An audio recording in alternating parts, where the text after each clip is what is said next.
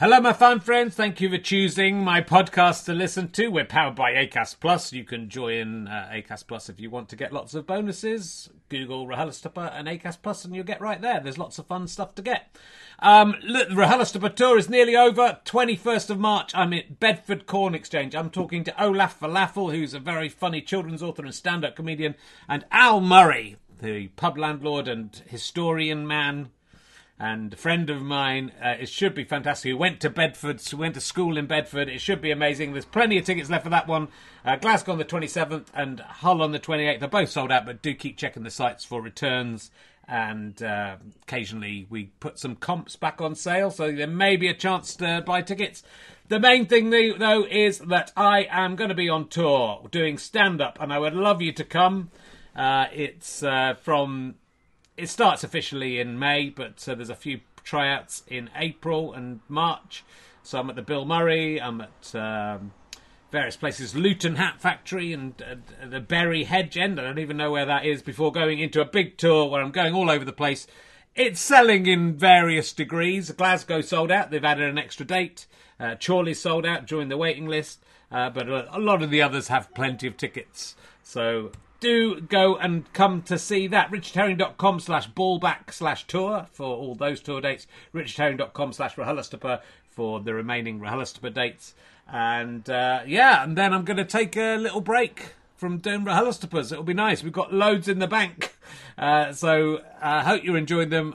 I think there's some very high quality ones from this tour. Uh, so do keep listening, do keep telling your friends. RichardHerring.com for all your Richard Herring needs. Now sit back, relax, and enjoy another RHLSTP.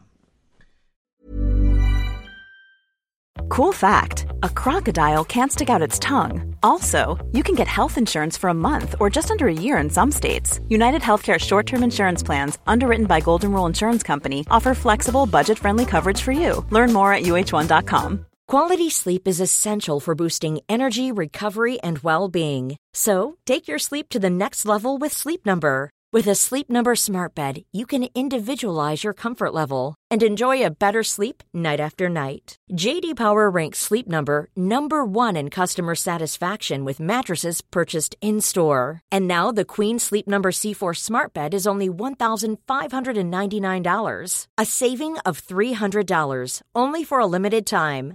For JD Power 2023 award information, visit jdpower.com/awards. Only at Sleep Number stores or sleepnumber.com. Ladies and gentlemen, welcome to the Leicester Square Theatre. Please welcome a man who's just used a biro in the dressing room, uh, which someone else's spit came out of and leaked onto the page he was writing with. But whose spit was it? I don't know. It's Richard Herring!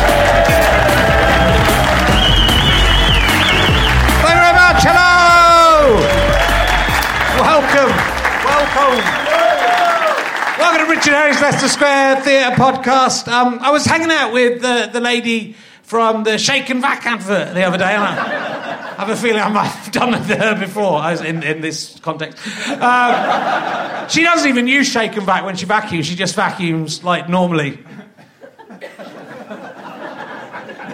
I mean, who would, why would you put more stuff on the floor? It was a bad idea. Anyway, she calls it RHLSTP. Uh, so, uh, so yeah, that was quite nasty. I was just writing notes about Al Murray. See that slight state? That's someone else's spit, but whose spit is it? We don't, it could be you know, it could be Maria Bamford's spit, which wouldn't be a bad thing. But it could be like some. There were some kids doing. There was like a sketch show competition yesterday. It could be someone who does sketches.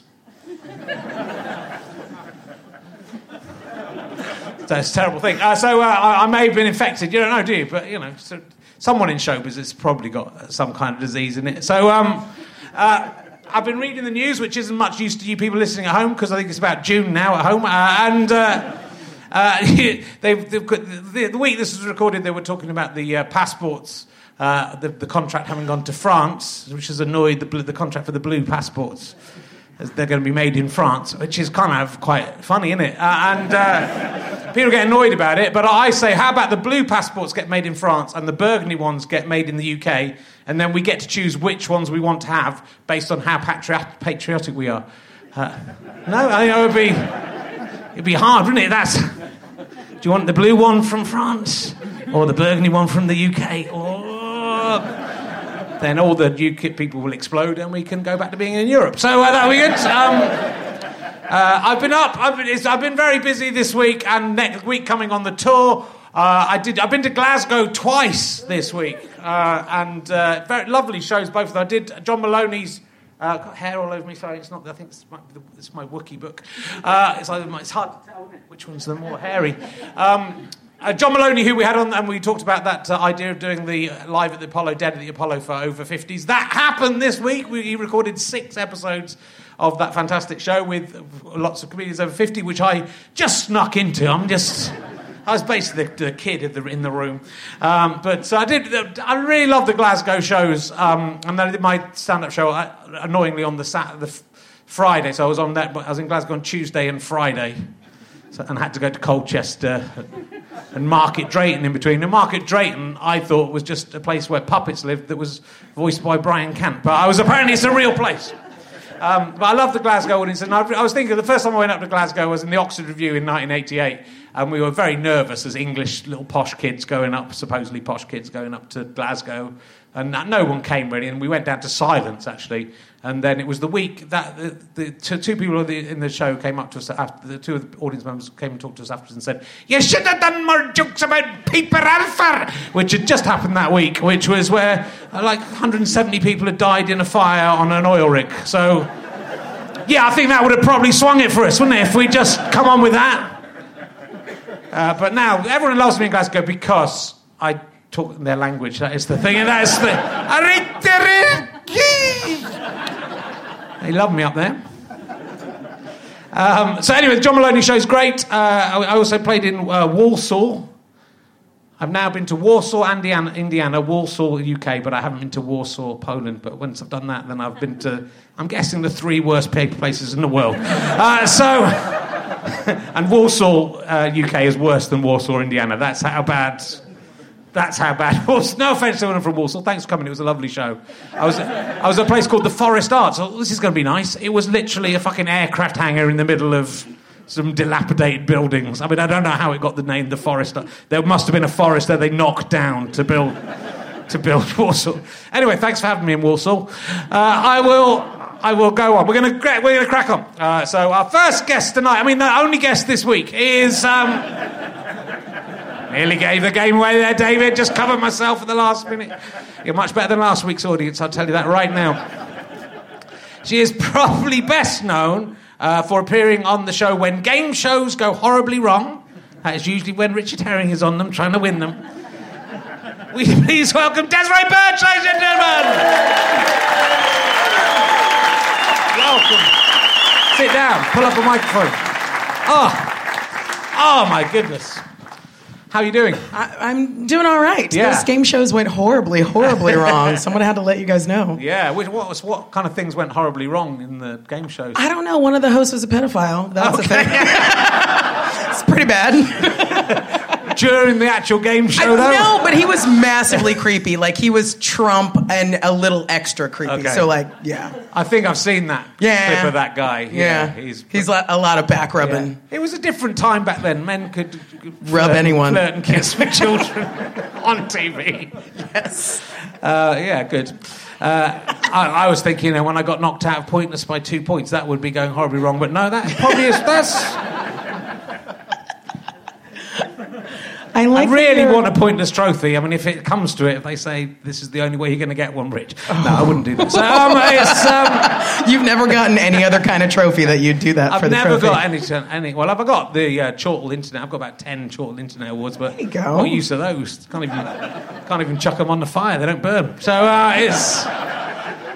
You've got awards. You won the Funny Woman Award, Women Award. Uh, yes, I did. Uh, a couple of years ago, 2015. Yeah. Yeah. So let's let's hear your story a little bit. So you've come over from America. In America, you were doing um, a lot of theatre. Yeah, yeah. I, I still do theatre, but I was doing a lot more like uh, one woman shows, device theatre, yeah. that kind of stuff. Did some stand up, but I mean, there are various ways not to get paid, uh, especially when you're working as an artist in New York. I tried many of them, uh, enjoyed doing that, and then uh, moved over here. what brought you to the UK? Oh boy. Oh. Uh, no, we broke up recently, so Oh, don't get too romantic about. it. But we were together for like three and a half years. It was like Not a bad. legit relationship. But yes, that's uh, the reason I moved. Because I was, you know, I was in New York, and I just I- I'd been there for so long. I was there for 13 years, and like somewhere around between like year five and eight, you start going like, I need to get out of here. Like this is no kind of life. I need to get out of here. And you say that for at least five years before you do anything. And so it was just like this window opened, and I was like, I'm in love. Let's go do the thing I never left time to do because I was too busy working for cheap. so yeah. And so, did you did you plan to come and work here? You sort of thought, let's see how the theatre and stand up goes in the UK, or is this? Yeah, I mean, I had I had done Edinburgh a couple of times with a, a theater piece, um, and so you know, I'd met people. I clearly enjoyed that sort of scenario. Like, I was just like, oh, everyone here goes and sees live theater and comedy and performance all the time. This is like a utopia. Let's go. And so, you know, when I met this person, I was like, okay, yeah, like let's do it. Um, moved over, and then I had to figure out how to get a visa because I desperately did not want to get deported. Like, I think I saw Border Force on day two, and I was like, oh no! Um, like they pumped it in specifically because they knew where I was staying. So, um, well, you, did you grow up in California though? I did, Yeah. yes. Uh, So, yeah. um, I was I, I saw you talking. We do some sort of TED talks and some NerdCon talks. Yeah. So I saw you talking about uh, growing up. Yeah. And you, um, so your background, you say you're saying you're quite middle class. Yeah. But not that well off. Yeah, no. So we were Does middle class mean different in? Yeah, America? I was confused when I got here because I was like, oh, this is middle class. And I was like, that person's fucking rich. Like, I don't know what you're talking about, middle class. Like, in America, everybody thinks they're middle class even though they're poor. Like, they can't admit or ever be told that they're poor because they're on their way. So there's like a wide bracket unless you know because you live in a certain area or it looks like something, you're poor. And so, you know, we moved to, especially in Southern California, there are all of these suburban towns that they just kept building tract homes in and they all look exactly the same. And so if you moved out there at the right time, it was just, I mean, seriously, I go to the place where my mom lives now, and I, I'm at the traffic light, and there's like a Target there and a Walgreens there, and there's a tumbleweed going across the street. Like, that's how just raw and new everything is that they keep excavating and building there. So, yeah, my parents moved to this, you know, town, this suburban town, like when I was six months old out of Los Angeles, and uh, that's where I grew up. Um, yeah, it was super, like, we, we were clearly the, like, black people on our block who were poor, but like we still, you know, like yeah, grew up in in a middle class area. Yeah, because you were saying in one of the talks that you really want to learn the piano. Yeah, Your, your yes. parents just laughed in your face. Yes. Oh, absolutely. I mean, yeah, it was. I would say after um, after sort of uh, white people, the next sort of majority was um, like East Asian, Korean, and Chinese predominantly. And so I went to school with a lot of kids who were like getting piano lessons from like the womb almost, you know. And so like everybody had this sort of ability to do music and that kind of thing. And I was like, I want to do that. I was, you know, one of these nerdy kids, so I hung out with other nerdy kids, and I wanted to do like cool musical nerdy kid stuff. And they were just like, that's never happening. when did she ask for a piano? Like it was a, a running joke. Because I am I am middle class in a U, in a UK sense, although um, my parents were teachers. We didn't have much. I did have piano lessons, Jealous. and I really hated it. I didn't want to go, and it made me feel bad that I could have just sent my piano lessons to you. that I hated it. I, re- I did piano lessons about five years and hated every second. of it. But like, if there's a piano in a room, you can walk up to it and just go like, "Oh la la," No. and like everyone's like, No, no, I can't because I was terrible, and I did, I, I, was really, I didn't practice at all. If I managed to, I went in one to the house once, and I couldn't find the piano teacher, so I pretended that. And I didn't look that hard, and then I just went home and said they weren't there. They weren't even though the door was wide open and I heard a faucet running. so it makes me feel. Suddenly, I look back and go, "That was, you know, very ungrateful of me when you were there." Yeah, but I mean, uh, you can't be anything but ungrateful when you're a kid because you just show up and you're like, I didn't ask to be here, and you're not giving me what I want, and everything kind of sucks, and I can't wait until I'm older. You know, at least that's the way I was. Like, I always thought, like, oh, I can't wait until I'm older and my life's my own, and I get to do everything I want to do because that's what you think it is. And then you grow up and you're just like, oh, I just want to look at clouds, and you know, yeah, no time. It's cool being a kid, you know, and that is a, it's a shame that uh, you, yeah, you want to get away from it.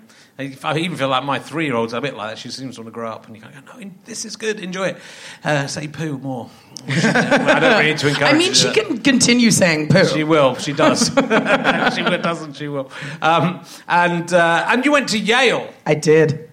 Yeah. Yeah. When you say that in America, everyone cheers.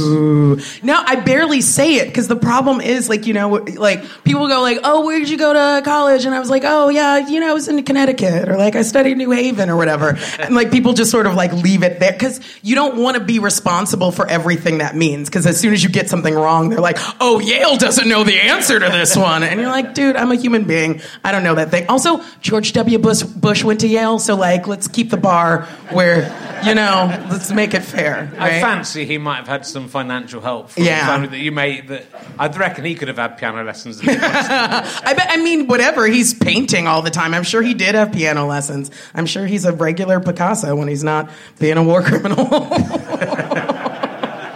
he liked to he liked to drink, didn't he? Uh, So he probably wouldn't have been able to play the piano. Um, so. Um, well, let's let's have a look at some of your uh, your work. So you did one of your uh, theatre shows, I think, was Tar Baby. That's- Yes. So what what was that about? So um, I, it's one of those things that, like, you say it in America, everybody knows exactly what it's about. It's a show about race and capitalism in America. So uh, it's you know that's one of it's like a very old timey racist term, tar baby. Um, and I love taking things that people are like, well, you can't talk about that, and being like, fucking watch me. Um, and so so yeah, so it was um, this interactive carnival of race and capitalism. So there are all these carnival s games, and I'm the barker, and it's all about the the selling and the packaging of the narrative that supports racism. You know, the narratives that we continue to tell ourselves and our children about. You know, what is true about certain people when ultimately those stories are made up so that people can make money hand over fist off of those people and feel good about it because they don't consider them to be you know, people or equal to them in any way.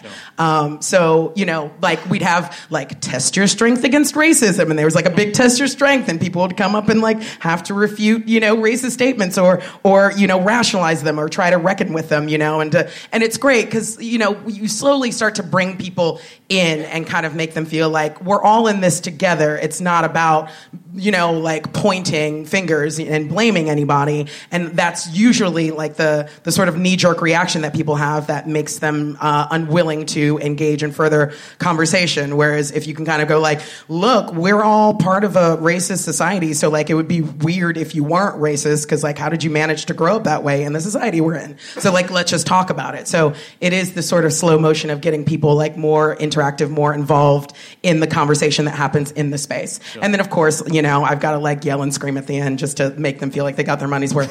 Um, they're like, wow, that black lady sure got angry. Wow, that was important. We're gonna write them. Yeah. So anyway. Well, it's, I mean, it's it's sort of astounding. A that the you know it seems to be getting worse again in America. The racial tensions and the racial issues and racism. Let's Yeah. just say that. Uh, in that the president of the United States seems to be quite racist. Yes, exactly. Yes, and seems to represent a, a very um, outspoken contingent of people who Yeah. feel emboldened by him. I think that. Um, I mean, it is astounding in some ways that it's coming back, but it's not because it didn't go anywhere. I think it just seemed like it did. There were these like lovely veneers that we put on, but we actually didn't sort of change things that are at the root of these problems. Like for me, I felt like um, education is a big one. Not only like access to, you know, like adequate kind of education, but the way, you know, just simply the way the history books are constructed and the narratives that we tell ourselves about, you know, uh, who, you know, who's good and who's bad and why it all happened. And I feel like, you know, I definitely sat in a lot of classrooms as we were studying slavery, as you would do in an American classroom, because it's like the only history we have. Like, it's like that and like the Monroe Doctrine, and then like JFK got shot, and then it's like the rest of the, you know, Billy Joel song, you know, but like most of it is. slavery, right? I guess that was would have been a downer way to start that song. Um, but like you know so um, it's you I, mean i definitely sat in those classrooms and you know there is this narrative like we don't have hear any of their voices or uh, about their humanity whatsoever. So it's just pictures of like people being beaten or swinging from trees and then everyone in class is like oh that's you you know because i'm the other black kid in this advanced placement class because i'm the one you know? And that's and there's nobody there to correct that narrative because you've got a textbook that was issued from Texas that's like, well, that's look at all these cool white people did some stuff. Look on page two, you know, and and you know, I'm not trying to detract from the fact that those cool white people did do some cool stuff, but the fact of the matter is, like America specifically, but I mean honestly, the world has been built by lots of hands working really hard, um, you know, of various different colors. And it's important to not only like recognize that, but like tell narratives from another point of view so that, you know, whatever people who are kind of in power don't just think well we're in power because we're better which is the which is the sort of implied answer to that Yeah, yeah. And America seems to be going insane. Yeah. Well, I would love. I mean, we'd all love to think that this is that you know, like you don't you don't hit rock bottom until you stop digging, right? And so we'd like to think that like maybe we're hitting that, and we have to make some actual profound real change like we're getting down to the root but I, I you know every time i'm optimistic it's it's short-lived so yeah I, I i don't have good answers on that like i think we are going crazy but I don't know. We're, there's too many damn people. like, with too many opinions. I don't know how anyone would like Well, pull that together. Everywhere in the world is like it, you know, and everywhere in the world has these hundreds of years old, uh, you know, argument. You kind of feel like the slavery one got settled, but there's Yeah, you know, yeah. that we found out what was right and wrong about that, and they had a war about it, and it, that the right people won the war. Yeah, but then But- the concessions were given to Yeah. all the wrong people yeah. again. And then, but those people who lost are still going, yeah, Yeah. but we, we weren't really wrong. Yeah, no, and then seriously. still 200 years our later. culture and our history. I mean, at this point, honestly, I'm hoping for alien intervention. Like, I think the uh, like the only thing that could help us out is if we discovered like some other like people, entities, beings, you know, and most likely decided to have a war with them because that's Yeah. what we do. But at least we join together. Well, the racists would hate aliens more than they hate other races, I think. I it don't would, know. It could bring the human race, at least you're human beings, not lizard I people. mean, but if the lizards were slightly pink in tone, would it be the same? I don't know. Well, it's it's uh, it's uh, we're not going to sort it out here. The gun, the gun, no, the no, gun, no, the no. gun thing is just uh, crazy as well. But anyway, let, let's let's me. It's not your fault. I'm not going to blame you. it's partly your. You should have done a bit more to stop it when you were there. I mean, I lunged, I tried, I just missed. And uh, well, you do quite. There's you, there's a, a lot of uh, sexuality in your work. Oh yeah, almost exclusively. Yeah. It's it's weird, um, but it's great because I found another country that's as hung up as the one I'm from. So just keep working that angle. Um, yeah, there there is. I think uh, a lot of that is just stems from the fact that I didn't have it for so long. I was obsessed. Yeah. So you grew brought up as a, uh, as quite a few comedians, and I was, was brought up as a Christian. Yeah. And then you kind of rebel against that, and I was a sort of late developer as well in terms of. Uh, you know, getting interested in sex. Well, I was interested in sex. Yeah. Scared, but I was scared of it. Yes, Uh, so, exactly. yeah. There's the interest and then there's the fear. Like Yeah. there was just a time where you're like, oh, like guys are cool and stuff, but like they're scary. They're you know, it's intense. And so, and uh, somebody was telling me about this study about how you know teenage girls, you know, when they're all screaming over boy bands and all that stuff, but it's like they tend to their attractions or crushes tend to be on guys who seem safe, which is why we're always like that guy seems like he might not be interested in you, girl. You know, but it's because like he seems like okay, he's kind of like my age or seems young like me and he has some qualities that I can recognize physically, but he seems a little bit like safer or, you know, more softer somehow as opposed to like just men, you know, like they just when they get all craggy and you're just like, I don't know what. yeah. So I think I felt that way for quite some time, and also whatever. I was just like a chubby, nerdy kid, so I was just like, this is never gonna happen. um, especially in Southern California, like especially in LA and that kind of area, it, like everyone has the same blonde highlights and looks like the same sort of magazine pullout. And if you don't fit into that, like it's hard to develop. You know, like you just kind of feel like. I, I like I'll live when I can finally figure out how to become something else, you know. And it's and if you're rich enough, then you just get surgery and then you do it, you know. yeah. Yeah, it's I'm, sorry, I got super serious. It's Yeah, screwed it's up. good, I'm just good, saying. Oh, uh, the well, model's screwed up. this- you're covering a lot of you know serious subjects in your in your comedy, so we're bound to be getting a little bit serious. But so th- I mean, you've done various shows about uh, Yes. sex. So you did 52 Man Pickup, which Yes. was based on a pack of cards. is that Yes. So um. I like the sound of this. So basically, everybody has a skank phase at some point. Mine happened circa my early to mid 20s. And um, also, uh, I, am going to, you know, gender stereotype, but I would say women love making lists of things. And so um, as I was going through, I was like, I think there was like Christian guilt back here, and it's like, well, if I can remember all the names of the people that I've hooked up with, it wasn't just like random. It was it meant something, and so I would like put down their name and something about it so that it was meaningful in some way. And then I was like, some of these stories are batshit crazy. Like I shouldn't tell some of these. So yeah, so basically, by the time I was doing the show, it was called Fifty Two Man Pickup. I took a deck of cards. I put everyone that I had slept with uh, on a, you know a card, you know, and I mean, I, when I started doing the show, it was thirty but then we rapidly got up to 52. um, yeah. um, I mean, it was weird to me because, uh, like, it, it, happened like maybe once or twice um, that like someone had seen the show at an earlier phase and then wound up in it at a later one. but I just felt because most people will see you do that and they're like, "Ha, you're really cool." I'm gonna piece the hell out because like I don't want. But then there's there's a certain ilk of human being that's kind of like, yeah, like I'm gonna get my name on the charts, you know? Like it's weird. Well, a lot of female comedians say that you know it's not good for picking up men no. But that seems to be the way to do it. They haven't got the card system. there are 20, 22 places available. Yeah, yes. We've got a couple of king places left. well, yes, they are ranked. And I was yeah. just like, okay, at some point I was like, ah, I could bump him down, whatever. Or just like, no, you're a two. There's not enough twos in a deck. Um, they're really not to sufficiently cover my history. Um, so people would be like, "He's a five? and I'm like, "Did you see what the twos were?" And they're like, "Okay, fine." Yeah. And around this time, you were, you were working as a dominatrix as well. Is that right? Yeah, I actually this was before this time. I was ooh,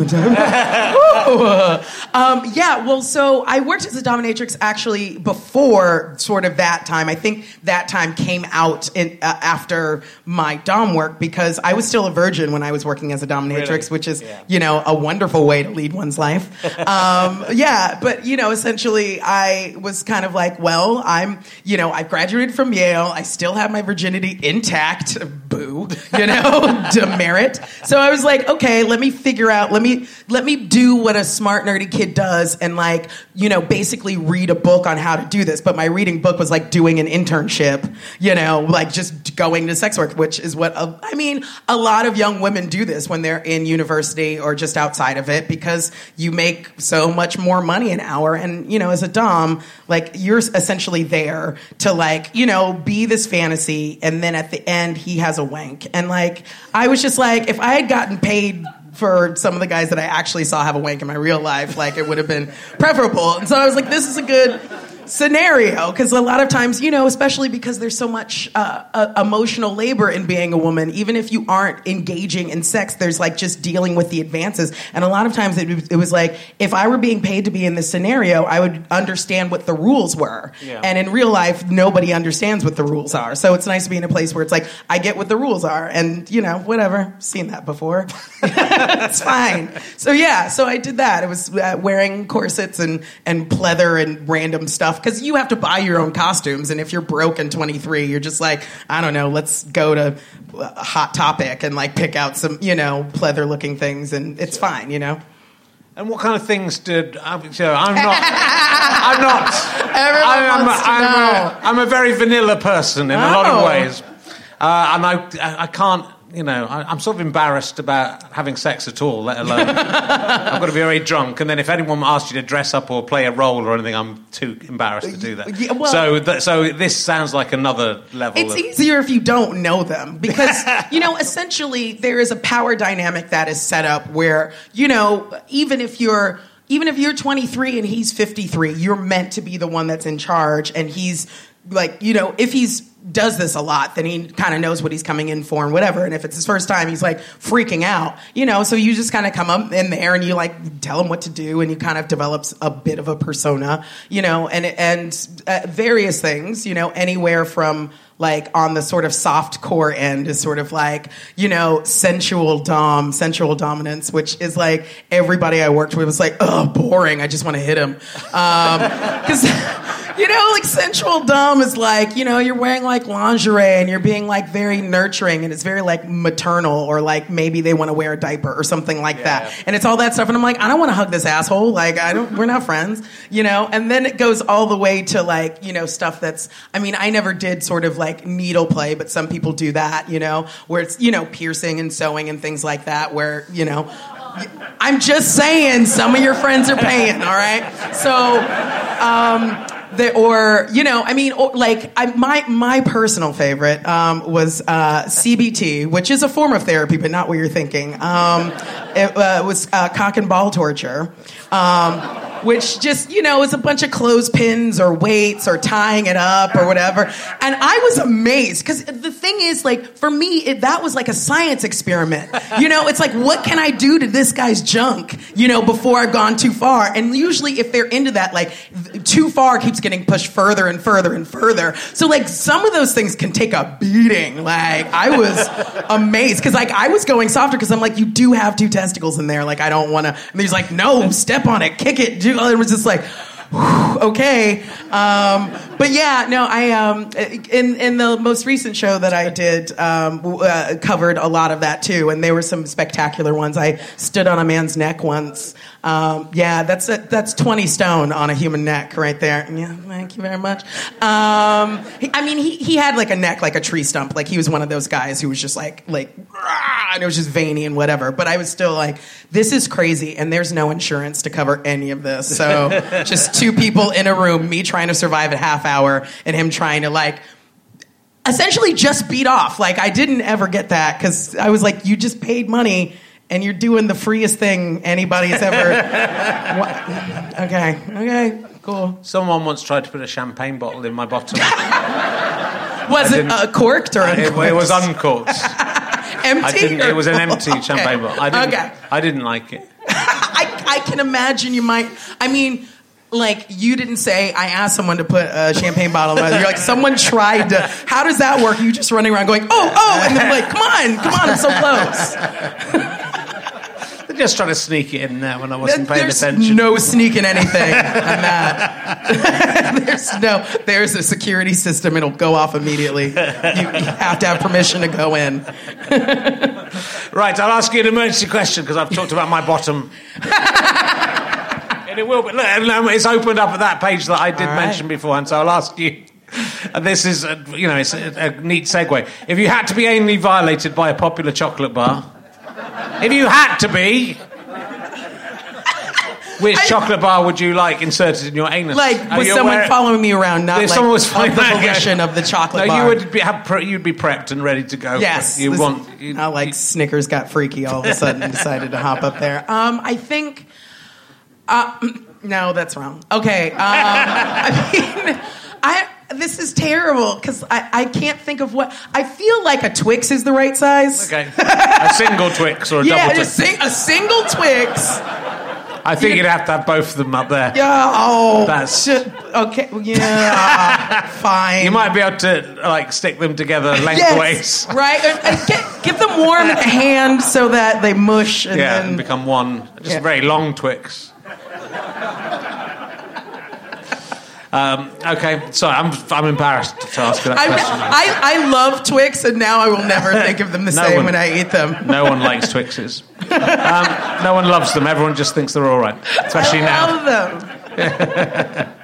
What is the strangest thing you've ever found in the embers of a bonfire?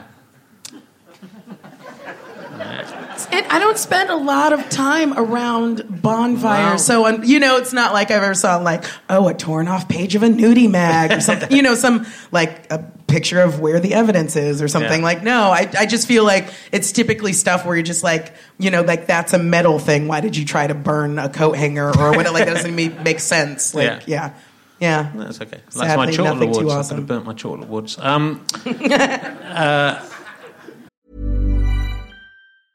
A lot can happen in the next three years. Like a chatbot may be your new best friend. But what won't change? Needing health insurance. United Healthcare Tri Term Medical Plans are available for these changing times. Underwritten by Golden Rule Insurance Company, they offer budget-friendly, flexible coverage for people who are in between jobs or missed open enrollment. The plans last nearly three years in some states, with access to a nationwide network of doctors and hospitals. So for whatever tomorrow brings, United Healthcare Tri-Term Medical Plans may be for you. Learn more at uh1.com. Millions of people have lost weight with personalized plans from Noom, like Evan, who can't stand salads and still lost 50 pounds. Salads, generally, for most people, are the easy button, right? For me, that wasn't an option. I never really was a salad guy. That's just not who I am. But Noom worked for me. Get your personalized plan today at Noom.com. Real Noom user compensated to provide their story. In four weeks, the typical Noom user can expect to lose one to two pounds per week. Individual results may vary. Hey everyone, I've been on the go recently Phoenix, Kansas City, Chicago. If you're like me and have a home but aren't always at home, you have an Airbnb. Hosting your home or a spare room is a very practical side hustle. If you live in a big game town, you can Airbnb your place for fans to stay in. Your home might be worth more than you think. Find out how much at airbnb.com/slash host. Uh, this is a new. Oh no, hold on. I've had a new. Oh, it's on this page. That's why. Why does your journal have a merkin on it? What Because it's uh, it's Chewbacca. oh, it's based it's a on Chewbacca. oh, it's Chewy. Okay, cool. Chewbacca, Chewbacca. um, what is the worst music you've ever had to have what- that you've had on whilst having sex? Well, this isn't the worst, but it's the most memorable Okay. um, because I've, I, I mean, whatever. Uh, You guys know, uh, as far as Americans are concerned, any British person talking is a turn on. And so I definitely, when I was living in New York, had a couple of encounters with British men before I moved over. And this was one where, like, everything that like he's you know he's like a white dude. And like everything that came on it was like brown sugar and like all this stuff that I was just like are you and he was like you're joking. Like put on the music you like. And I was like no literally like I just downloaded this stuff but like it's just playing the most sort of patronizing like soundtrack of like all of the most exoticizing things that would come. And it was just I mean it's it's bad when you're listening specifically to what the Yeah, music yeah, is yeah. and it was super distracting Yeah, it's very off-putting. I was talking about the uh, with uh, Maria Bamford. I think I was talking about it with. I someone played Enya's "Sail Away" when I was, when, when I was quite, and that's very difficult to have sex with. I was thinking the wor- the best song might be the Hokey Cokey because at least that's instructions. Yeah. you don't put your right foot in, though. Please. I mean, you can, but consent. Um, what is this? Is my new emergency question? Are you ready? What is the most beautiful thing that you have ever destroyed? Oh. Um, yeah.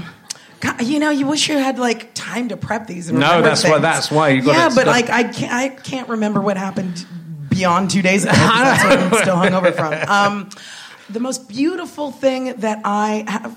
mm, I, I find it in. I was thinking uh, the reason this question came up. It wasn't a beautiful thing, but m- one of the most memorable days of my teenage years was me and my friends went up to Shipham Wood and we found like an old cottage that had fallen down, and we just threw stones at it for the whole afternoon until it until it was really falling falling down even more.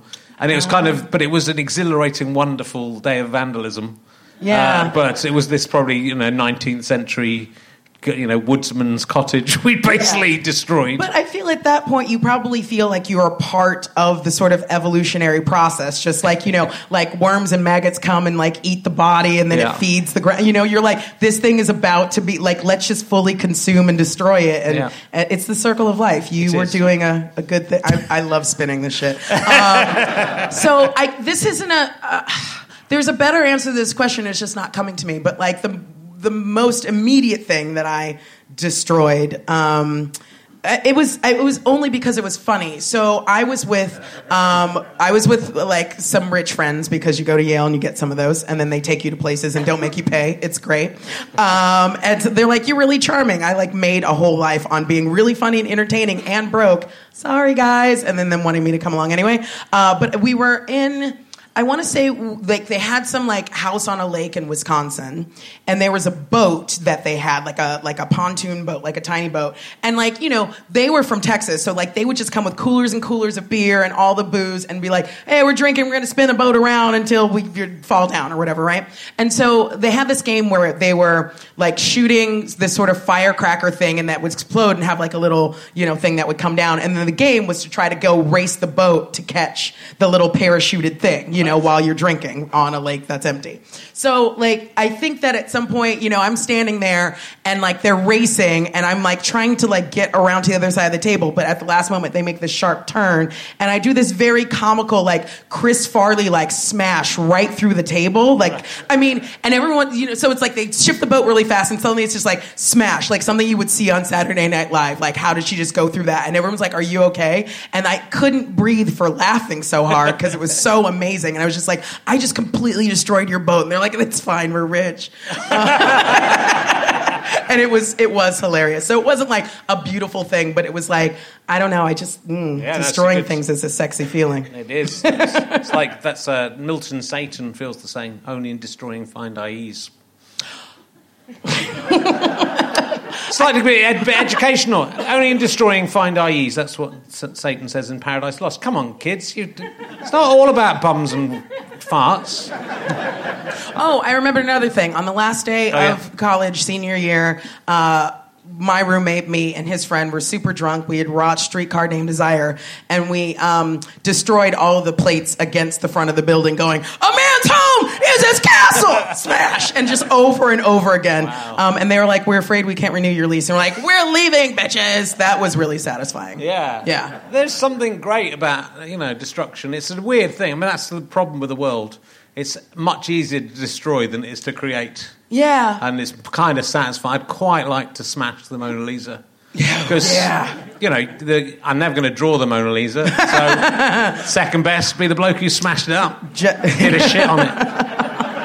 That would be on the Wikipedia page, wouldn't it, of the Mona Lisa? The painting was finally destroyed by being smashed and defecated on by Richard Herring. I mean, would you smash it on a thing? Like, because I feel like I would just be like, want to pop my head through where her head is. Be like, it's me. Like that's how I would destroy Yeah. it. I But, think like, it's quite you- small though, the Mona Lisa. Oh yeah, I bet it's, like, a little that. Or when you go to look at it, it's up on the wall over there. Go, yeah, You're like, oh yeah, it's that chick. yeah. And I, I know what that looked like. I've seen it loads of times.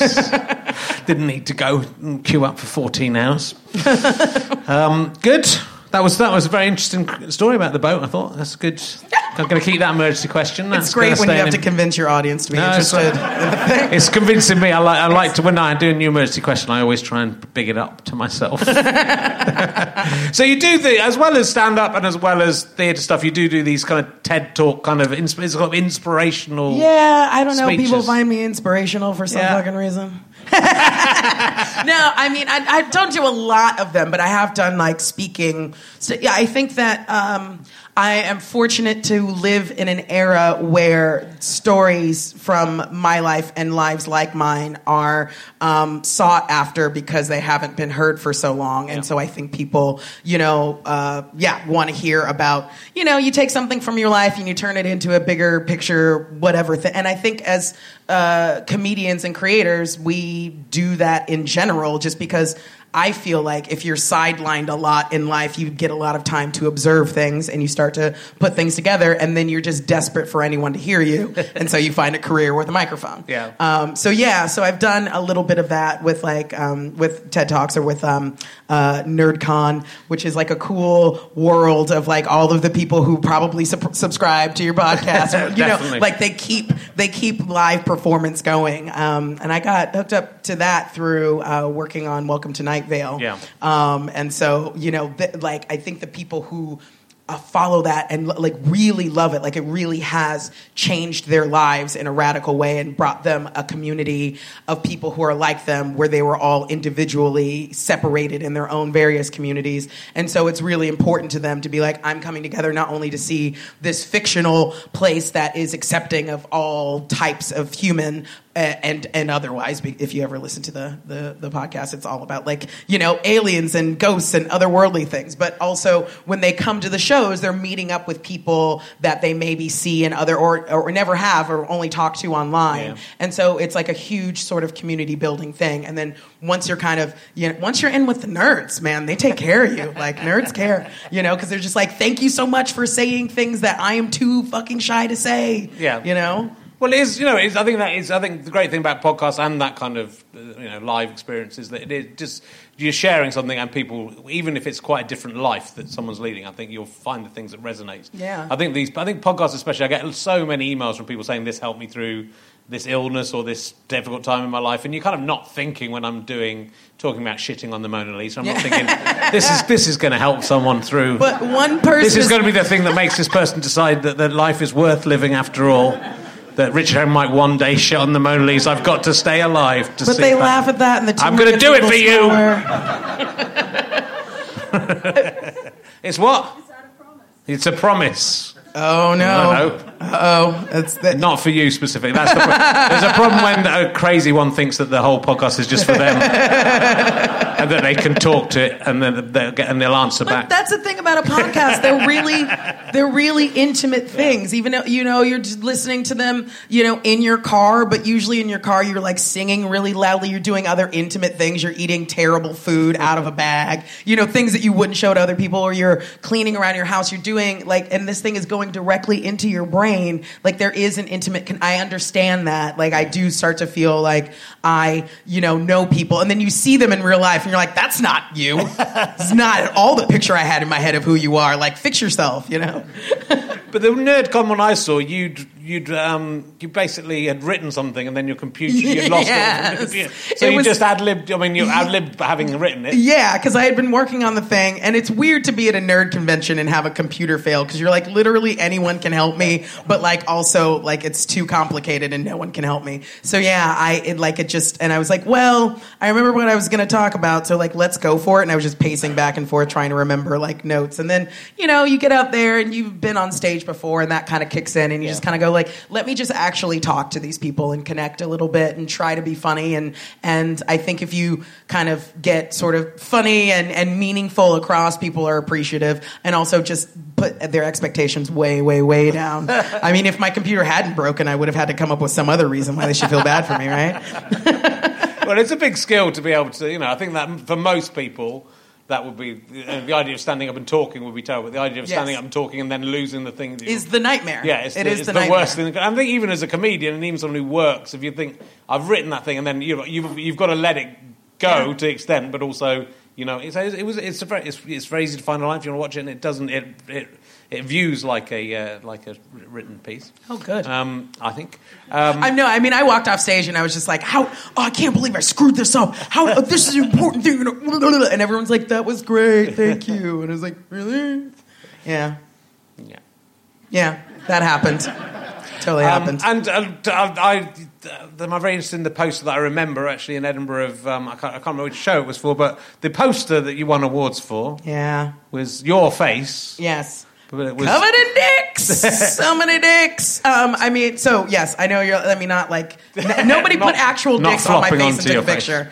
Um, it was um, a s- uh, the sh- uh, the show is called Desiree Burch. This is Evolution. Um, and uh, but the the poster was just a photo of me, but um, we took uh, all, like basically all the dick pics I'd ever received in my life because I grew up in the age of the internet, and if you go on there to find a date, you get a bunch of dongs you didn't ask for.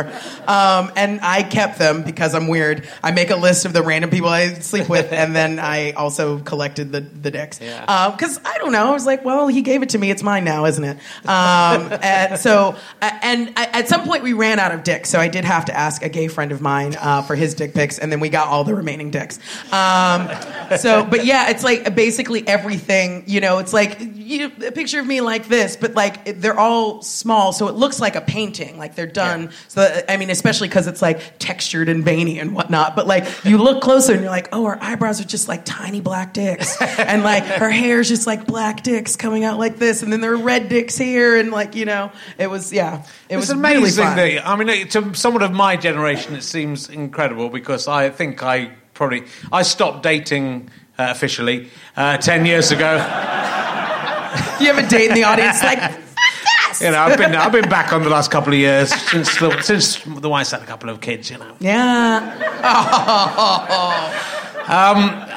No, so ten years ago, I well over ten years ago, I stopped uh, stopped dating, and I I think I'm, I think I want someone asked me to send them asked for a, my, my a picture Well, of my penis. asking is different. Like, if you're- so the idea, I just can't comprehend how we got to the situation where that's a flirtation technique. That the first thing you do is send a picture yeah. of your penis. It's not.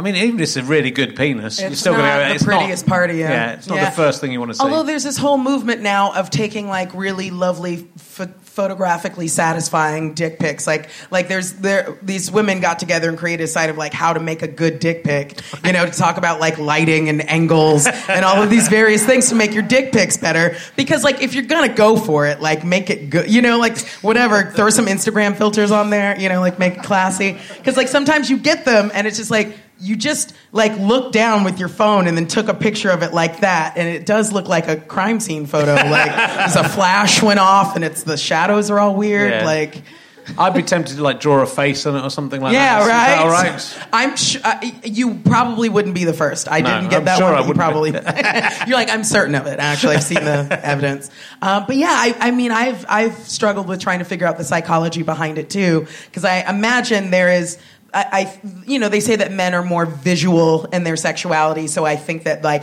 they see something and it turns them on, and they think that if they show something and someone else sees it, that will turn them on too. And if that person is another man, there's a much higher chance of that being true. But like women's attraction works in a different way. So you know, unless she's asked for it because you're in the middle of like, oh hey, I'm doing this, and like show me, you know, Yeah. and you're doing that in real time, then it's just like, what the hell am I going to do with that? You know? Yeah.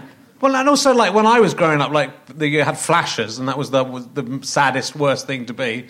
And then this is just like lazy flashes. You can't, even- can't, even- can't even bother to buy a coat cowardly and go flashes. yeah, but I think maybe also they have some insecurity in there too. of just Yeah. being like, "Hey, I just is this is this okay?" Like I do have a friend who's like has has a male friend who has sent her several of his penis pictures to be Yeah. like, "What about this one? Is this one good? How's my dick?" Like, and it's just, I mean, it's a combo combo vanity insecurity sort of loop. You Yeah. know? Yeah. And does it ever work? Does it does it work? Has, has that worked on you? Someone sending pictures of their penis, and then you go, okay, yeah, let's go. Let's have a, let's have a, let's have a little go I on mean, that. I can't think of a time when I was like, I wasn't immediately like, wow. um, you know, I think it's only if you are under an understanding, like you've gotten to the place where both of you pretty much are sure that this is only going to be about sex. Yeah. And then you're kind of like, well, good. At least there's confirmation of, you know, what to. I think it's fine somewhere down the line, but it's the it's the opening gambit that I that I find. Or- like, but it's like- people saying I might I've closed my direct messages on. Uh, on Twitter because you just get dick pics, dick pics, dick pics. Yeah. I've no, no one's ever sent me a picture of anything. Not, I'm gonna it's send not you even so many dick kitten or something. Everyone tonight, send him a dick pic. It's- My, my, I don't think you can direct message me unless I, unless you follow me, unless I follow you. but still, you'll get Yeah. plenty. Yeah, just just do them in open. I'd, like Yeah. to, s- I'd like to see a few just to see. Twitter's going to shut it all down. I'm pretty sure mine's better than all of yours, is what I'm saying. So I'd like to see the evidence. I'd love to see your erect penis, David. You may have to. Yes. You may have to find some photos from ten or fifteen years ago for that. terrible. I mean, I, I mean, penises. It's interesting to me when penises age better than faces. Sometimes they age better, and sometimes they age worse. Yeah. So I, he might have like a 23 year old, you know, stallion down Yeah. there that's just been, you know, it's been He's, moisturized. he's nodding. He is nodding. See? It has been moisturised.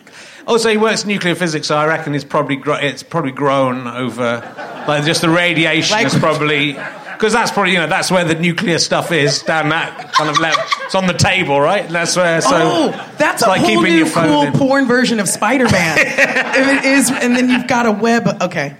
and then people have to come in with their the gloves on. Some people, some people are like some of your. You, know, you come with those gloves and then, I love this so much. the glove. There's a hole in the glove. Oh no! Been contaminated. Good, we're having a good time. Uh, so you do the Mash Report. Yeah. Which is a fantastic show. I've been massively Yeah. enjoying. It's great. And you did I see you dress up as a white man on the That, that's Mash a thing that happened. Yeah, yes. I was looking for it again and it couldn't find it online anywhere. So I thought, Oh, I, might, yeah? I Oh, thought it might have been a weird dream I'd No. had. Interesting, Richard. cool to know about you. Yeah, no, I did. Um, it was uh, we interviewed um, a men's rights activist, and then you know the the ultimate gag was that you know like let's take a black woman who clearly is going to speak to a men's rights activist uh, and not understand the plight. Uh, you know, of men and particularly of white men and what their struggles are, and then like walk around in his shoes as as everybody does in investigative journalism. It's like not enough to ask questions. No, I got to go out and get a suit and some outfits and whatever. So yeah, it was it was to do that whole let's really truly investigate this. So I did spend like three hours in makeup, getting like spray painted and Yeah. put having glued wigs on and things um, to turn into this. I, I, what I feel like passable, like you know, white maybe British man, but Yeah. they didn't have me do an accent, which is good because I can't. Um, and yeah, and then I just, you know, walked around, tried to chat up women, tried to like talk to, you know, guys on the street and just be like, yeah, I mean, God, you know, being a white guy, right? It's like, whew, you know, like, so, um, yeah, it was, it, what I will say the most fascinating thing to me was just like one, I put on the trousers and I was like, what the fuck did they give you for pockets? Like they went all the way down to here. Women never get any pockets. They're like, it's gonna obstruct our view of your ass, so no pockets for you. And so like I was just like the pockets were so deep and I felt fine just like sitting down like this everywhere I went and talking to everyone like this. And I was just like, this is like I can see how this would psychologically start to evolve the way that I just acted all the time Yeah. just from having room to have possessions and just having space to air out my, my, my goodies to the world. like it was just a sweet feeling, you know? yeah, it's interesting. I, I had a Hitler moustache for a year.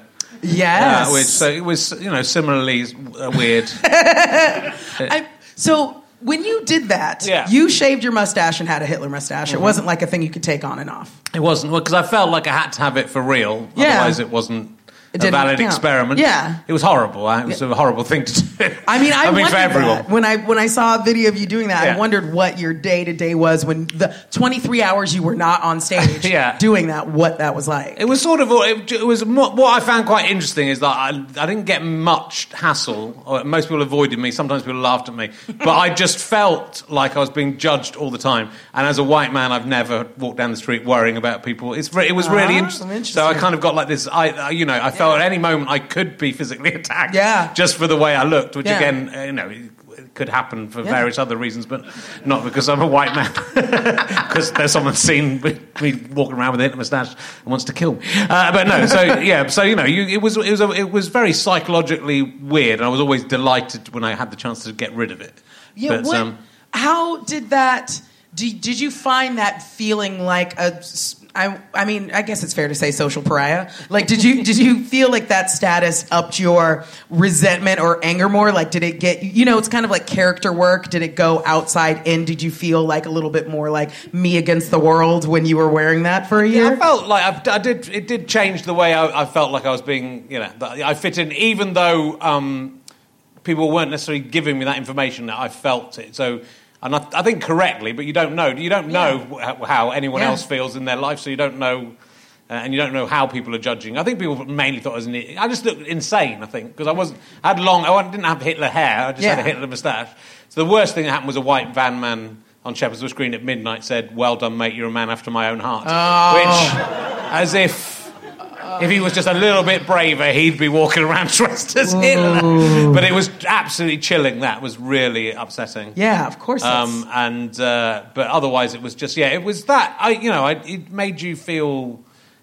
You know, it made me feel uh, not angry, but just yeah, just like uh, like a victim, and like you know, like I was. I started pulling it out subconsciously, and and I felt very. Uh, um, I was. I mean, I was only recently with my now wife at the time, so it was amazing. She sort of stuck with it. Oh, that brave, uh, committed woman. Like you got married, and a year later, you're like, "Hey, I'm going to do this Hitler mustache thing," and she's like, "Okay, I'm staying. Yes, I will bear your children. Yep, totally." Yeah, I mean, she Wow. she does dress up as Eva Braun at home, but it's, uh, it might have been what sealed, sealed the deal. Fair enough.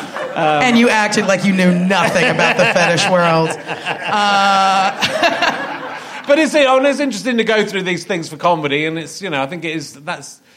I, you know, I don't know. I don't know how real you you felt as a white man. Obviously, a little bit kind of you when you knew it was a joke. Well, it yeah, but a- by the end of the day, you're Yeah. taking that face off, and you forgot what your face looked like because you got used to this guy's face. Yeah. I'm like, I'm Jeff now, you know, like, and I've got Jeff's worries and concerns, and I'm going to go back to somewhere in the Midlands, I presume, where Jeff lives, um, you know. But um, But it sort of also makes you realise how crazy all. I mean, it's that that craziness of the way we judge each other and Yeah. the way and the and the just you know something like skin color is so. I mean, and there's no. I know there's more to it than that, but it's But but, it, there there is is and there well. isn't. Yeah, There is and there so isn't, it's yeah. but you know it's it's so like on a childish level, a child would go.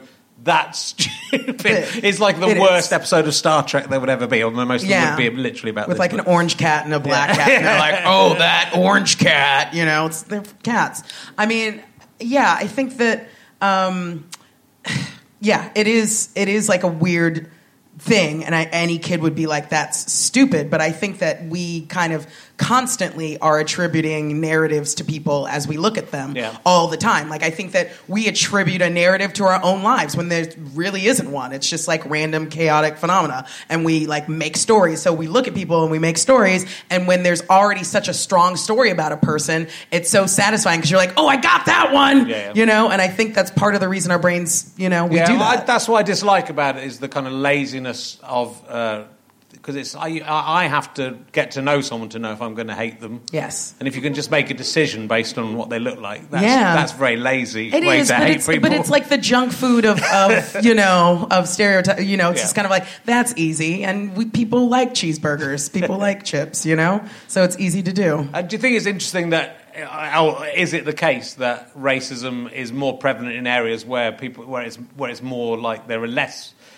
Uh, ethnic from black people or different people if it's in, a- in a, in a Well, you know what I mean? Because like if you're in London, it's not really a, a, a, a Well, as much of a problem as it is in Yeah. other places where Yeah. there are fewer. I mean, I would say As in Warsaw, Indiana. I'll just pick that up.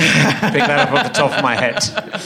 I well, okay. So yes and no. Like yes, I think that when all, your only exposure to a person is through media, whether it's news or film or television, uh, you're definitely getting a skewed, biased perspective. And then when you meet those people, you come to them with all of the baggage of stuff that they never gave you. And so I think that the sort of ignorance aspect of racism is stronger there. But then I think also sometimes, especially in cities, you know, like you're pressed up against these people, and yes, that makes you get to understand and know them more. But also, you always hate the person who's right here. You know what I mean? Like you always hate, like the country always hates the country that's just there. You know, and you really, you're like, you realize nobody else in the world can tell you guys apart. And they're like, yeah, but we hate them. You know, so I think there's also a level of, you know, the proximity, especially in times of economic crisis, really does bring out a lot more racism that you wouldn't expect, like these days. You know. Yeah. Is the problem that people don't want to admit that, that it's it's all like they, it's everyone's got to start from the perspective that they're the top, and so if they're not, if they feel that they're somehow not the top, they should be at the top. So there's got to be they've got to blame Somebody someone. else's fault. Yeah, exactly. they- It's but know- it's, it's people being unable to look at, inside themselves and say, actually, I, I'm part of the problem here. Yes, and also to look outside of themselves and go like, yeah, things are shit right now. Like I'm not alone. I don't need to take the blame for like, okay, yes, I could be better. I could work harder, but like all of us could be better and work harder. And at a certain point, you also have to be like, how hard do I need to work for you people? Like I, you know, didn't ask to be here either. Like I'm working as hard as I can, and then you have to remember, like, actually, system's not set up for you to be as to live your dreams and you know be what you want to be and all that stuff. And uh, I think a lot of times when you can take that pressure off of of yourself because i think those people do have the instinct to kind of blame themselves or go like why can't i? And then instead of facing that like reality and looking into themselves and go like why can't i? They go like it must be someone else's fault you know because they can't look at things that they can change about themselves and so they blame. Yeah, and they, but they, it, it's interesting to say someone like Trump and in the UK, like someone like Jacob Rees-Mogg, or Nigel Farage, that like people would look at them and go, you know, they're they're going to be the person that helps me out, rather than looking at those rich people and going, these these guys are the problem. Like, You know, that they were that the, the Trump supporters. you know, I think I just mentioned Trump in a tweet this week and very vaguely, and like four or five people from America searching for Trump got in touch Yeah. with me to tell me I was a libtard.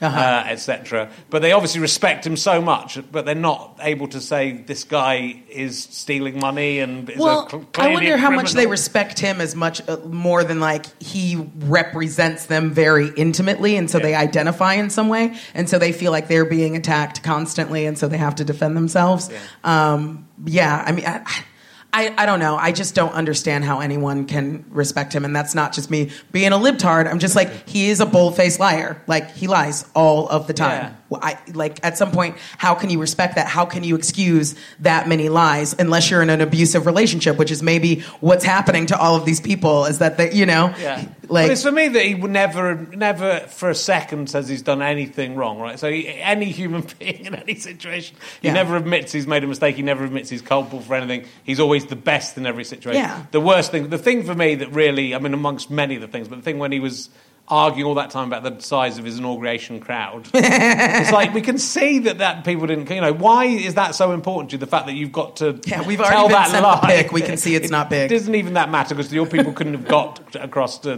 Washington Yeah. anyway. It's not important. So why does it care? Why do you care so much? But for someone to never say, "Actually, yeah, I was wrong. It was wrong of me to have sex with a porn star when my wife Yes, just had a child, yes. or whatever," you would at least go, "Well, there's a little bit of humanity." But that's the epitome of childishness, right? Like you become an adult, like you not only when your body matures, but like when you screw up something you can't unscrew up and you have to take accountability for that thing. And as long as you can like be like just continue to lie and say like, "Oh, I never did that. I never whatever." These the, the people who follow him see want to be him. You know, they they're like, "Yeah, like he's like the Fonz and like everything he does is He cool is- and he is like the fun. and he's Teflon and he never gets caught for anything and he has all of he has sex with porn stars and he's rich and he gets whatever he wants and they, I think that they see the, him as some kind of a role model like Yeah. you know he's what they could be if they were just the cool guy in high school and I really think it's that simplistic sadly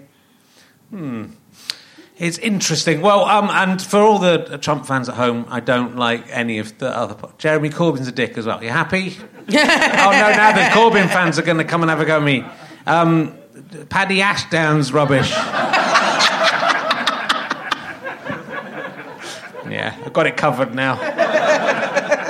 Um, you saw Maria Bamford's show last week. I did. I had her on the podcast last week. Ah, uh, she's a- dope. what an amazing woman she is. Yeah. Do you did you hang out with her? Do you know her? I met her once in uh, 2009 um, in New York uh, at a club. Um, she was really awesome and very just sort of gracious and down to earth and, and Yeah. all of that. All of that wonderful stuff, and I feel like when people are really talented, they can be kind because they're not like afraid of people finding them out. You know, Yeah, she is. I mean, out of everyone I've had on here who's like a big star, um, she is like the most down to earth person. Yeah. She was very, very nice. Was, was her stand up show any good? Her stand-up show was great. I mean, yeah, like I mean, she talks she talks about mental illness in her work a lot, but like you know, in that show in particular, she talked about you know like being like committed at some point. So Yeah. like, I think yes, when you are in a place when you're in a hospital gown, you know, like th- that's been issued by a county, and like you've been sort of locked up to protect yourself, like you're as down to earth as you can possibly get. You know, like I think that life experience will make you real, just realize to always be humble. And, uh, well, um, I tried to see your show in Edinburgh last year and you were on a bus. I was on a bus. And I couldn't get in because because it was a bus Yeah, and it was the bus was full.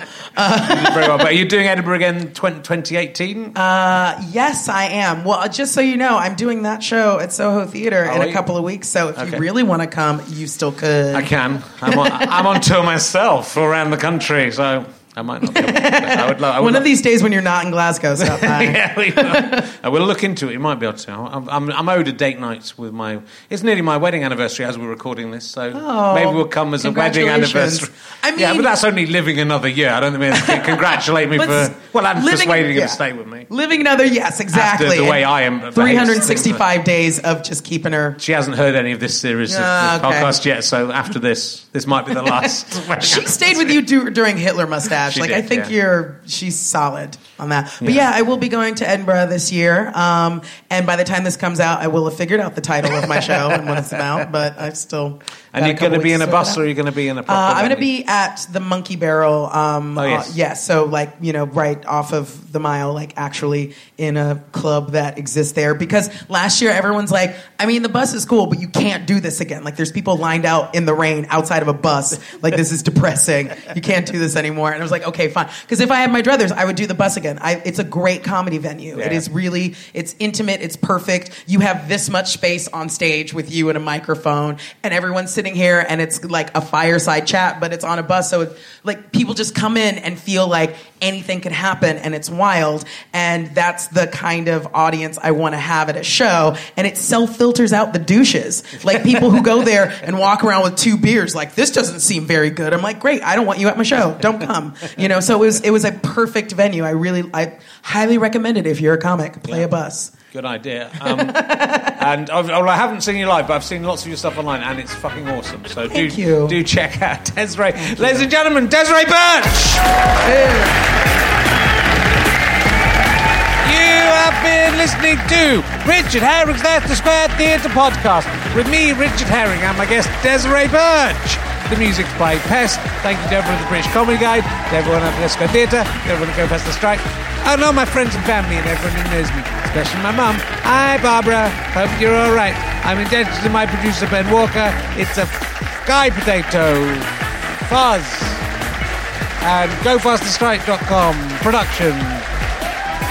Come and see me on tour, richardherring.com slash gigs. Thank you, bye.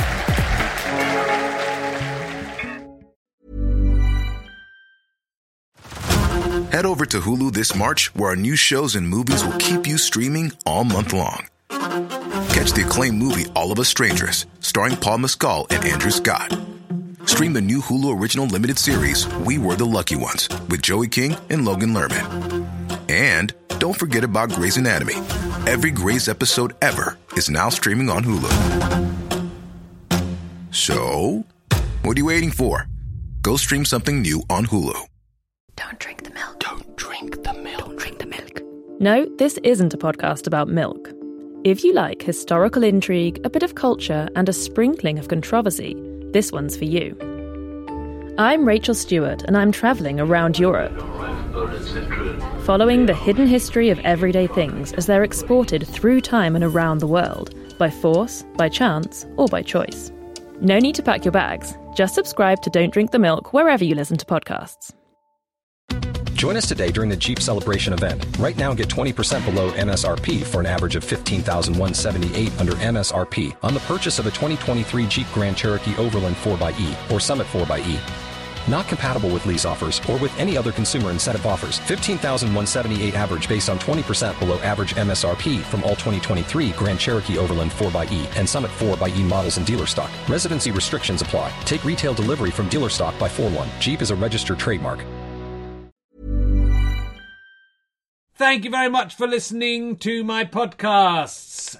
Listen to some more. Tell your friends about these podcasts. We're in a very competitive market and it would be lovely to keep those downloads coming in. The more downloads we get, the more money we make and the more podcasts we can make for you. It's a beautiful symbiotic relationship. Come and see me on tour, richardherring.com. Uh, but otherwise, just, you know, go outside. Enjoy the spring air. It's beautiful out there. I love you all. Goodbye.